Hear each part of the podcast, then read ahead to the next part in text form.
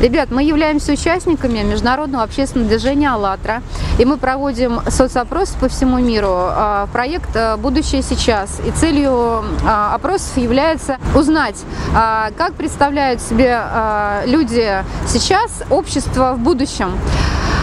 Скажите, пожалуйста, могли бы вы описать общество, где вы могли бы чувствовать себя счастливыми?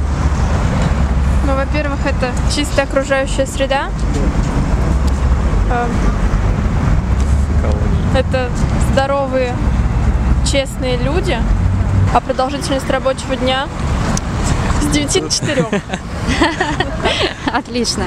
Ребята, скажите, пожалуйста, вот хотели бы вы жить в мирном, созидательном обществе, где будет э, продолжительность рабочего дня, вот для того, чтобы вам, в принципе, обеспечить себя и свою семью, вам хватало бы всего 4 часов и 4 дневного рабочего дня в неделю, где будет бесплатная медицина и образование, при всем при этом они будут качественные, у вас будет э, полный соцпакет и отпуск два раза в год.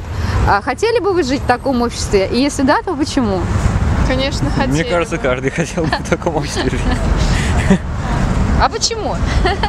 Потому что у тебя есть много времени для того, чтобы отдыхать, для того, чтобы не как загнанный человек работать, работать э, за зарплату, на которую едва хватает на жизнь. Потому что хочется жить хорошо. А, На платформе АЛЛАТРА сейчас э, очень много людей по всему миру э, моделируют э, общество созидательное, вот эту модель составляют. То есть это делают сами люди.